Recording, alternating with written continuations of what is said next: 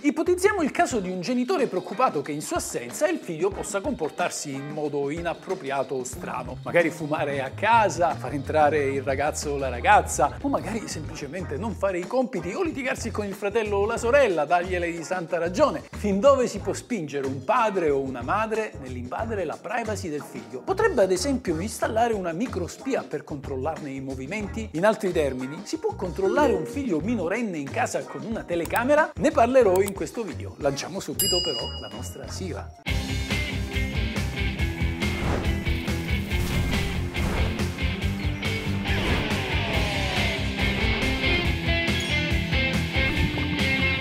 Questa è la legge.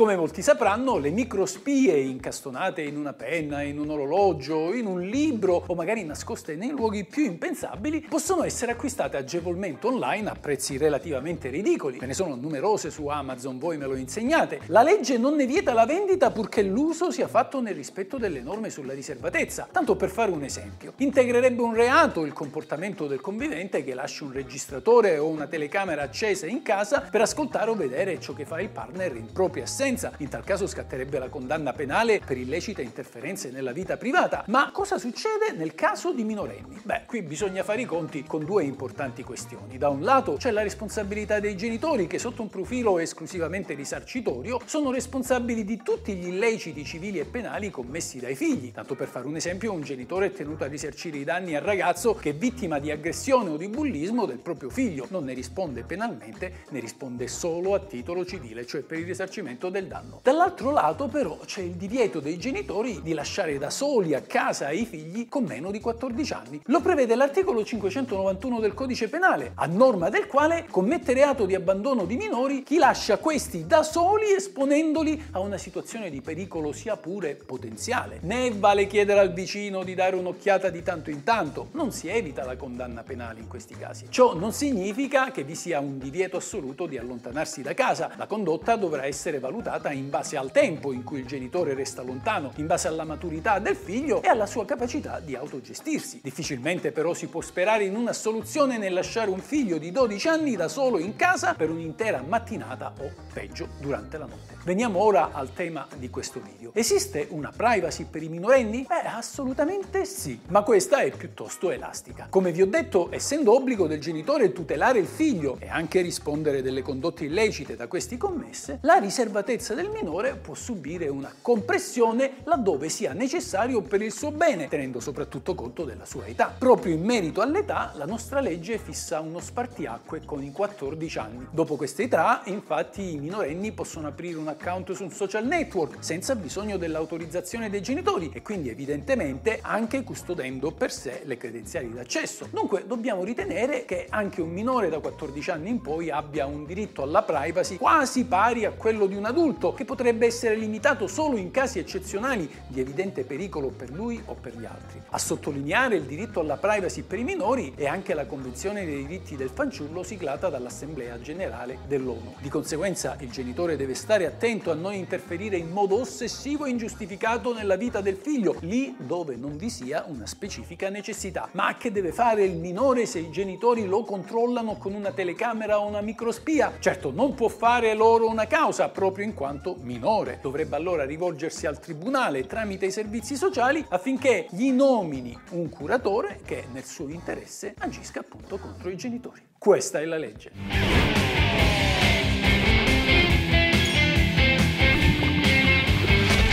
Ciao amici, se vi interessa sapere cosa dice la legge, come va interpretata, cosa si può fare e cosa non si può fare, il tutto in un linguaggio semplice ed accessibile a tutti, iscrivetevi al mio canale, questa è la vera legge.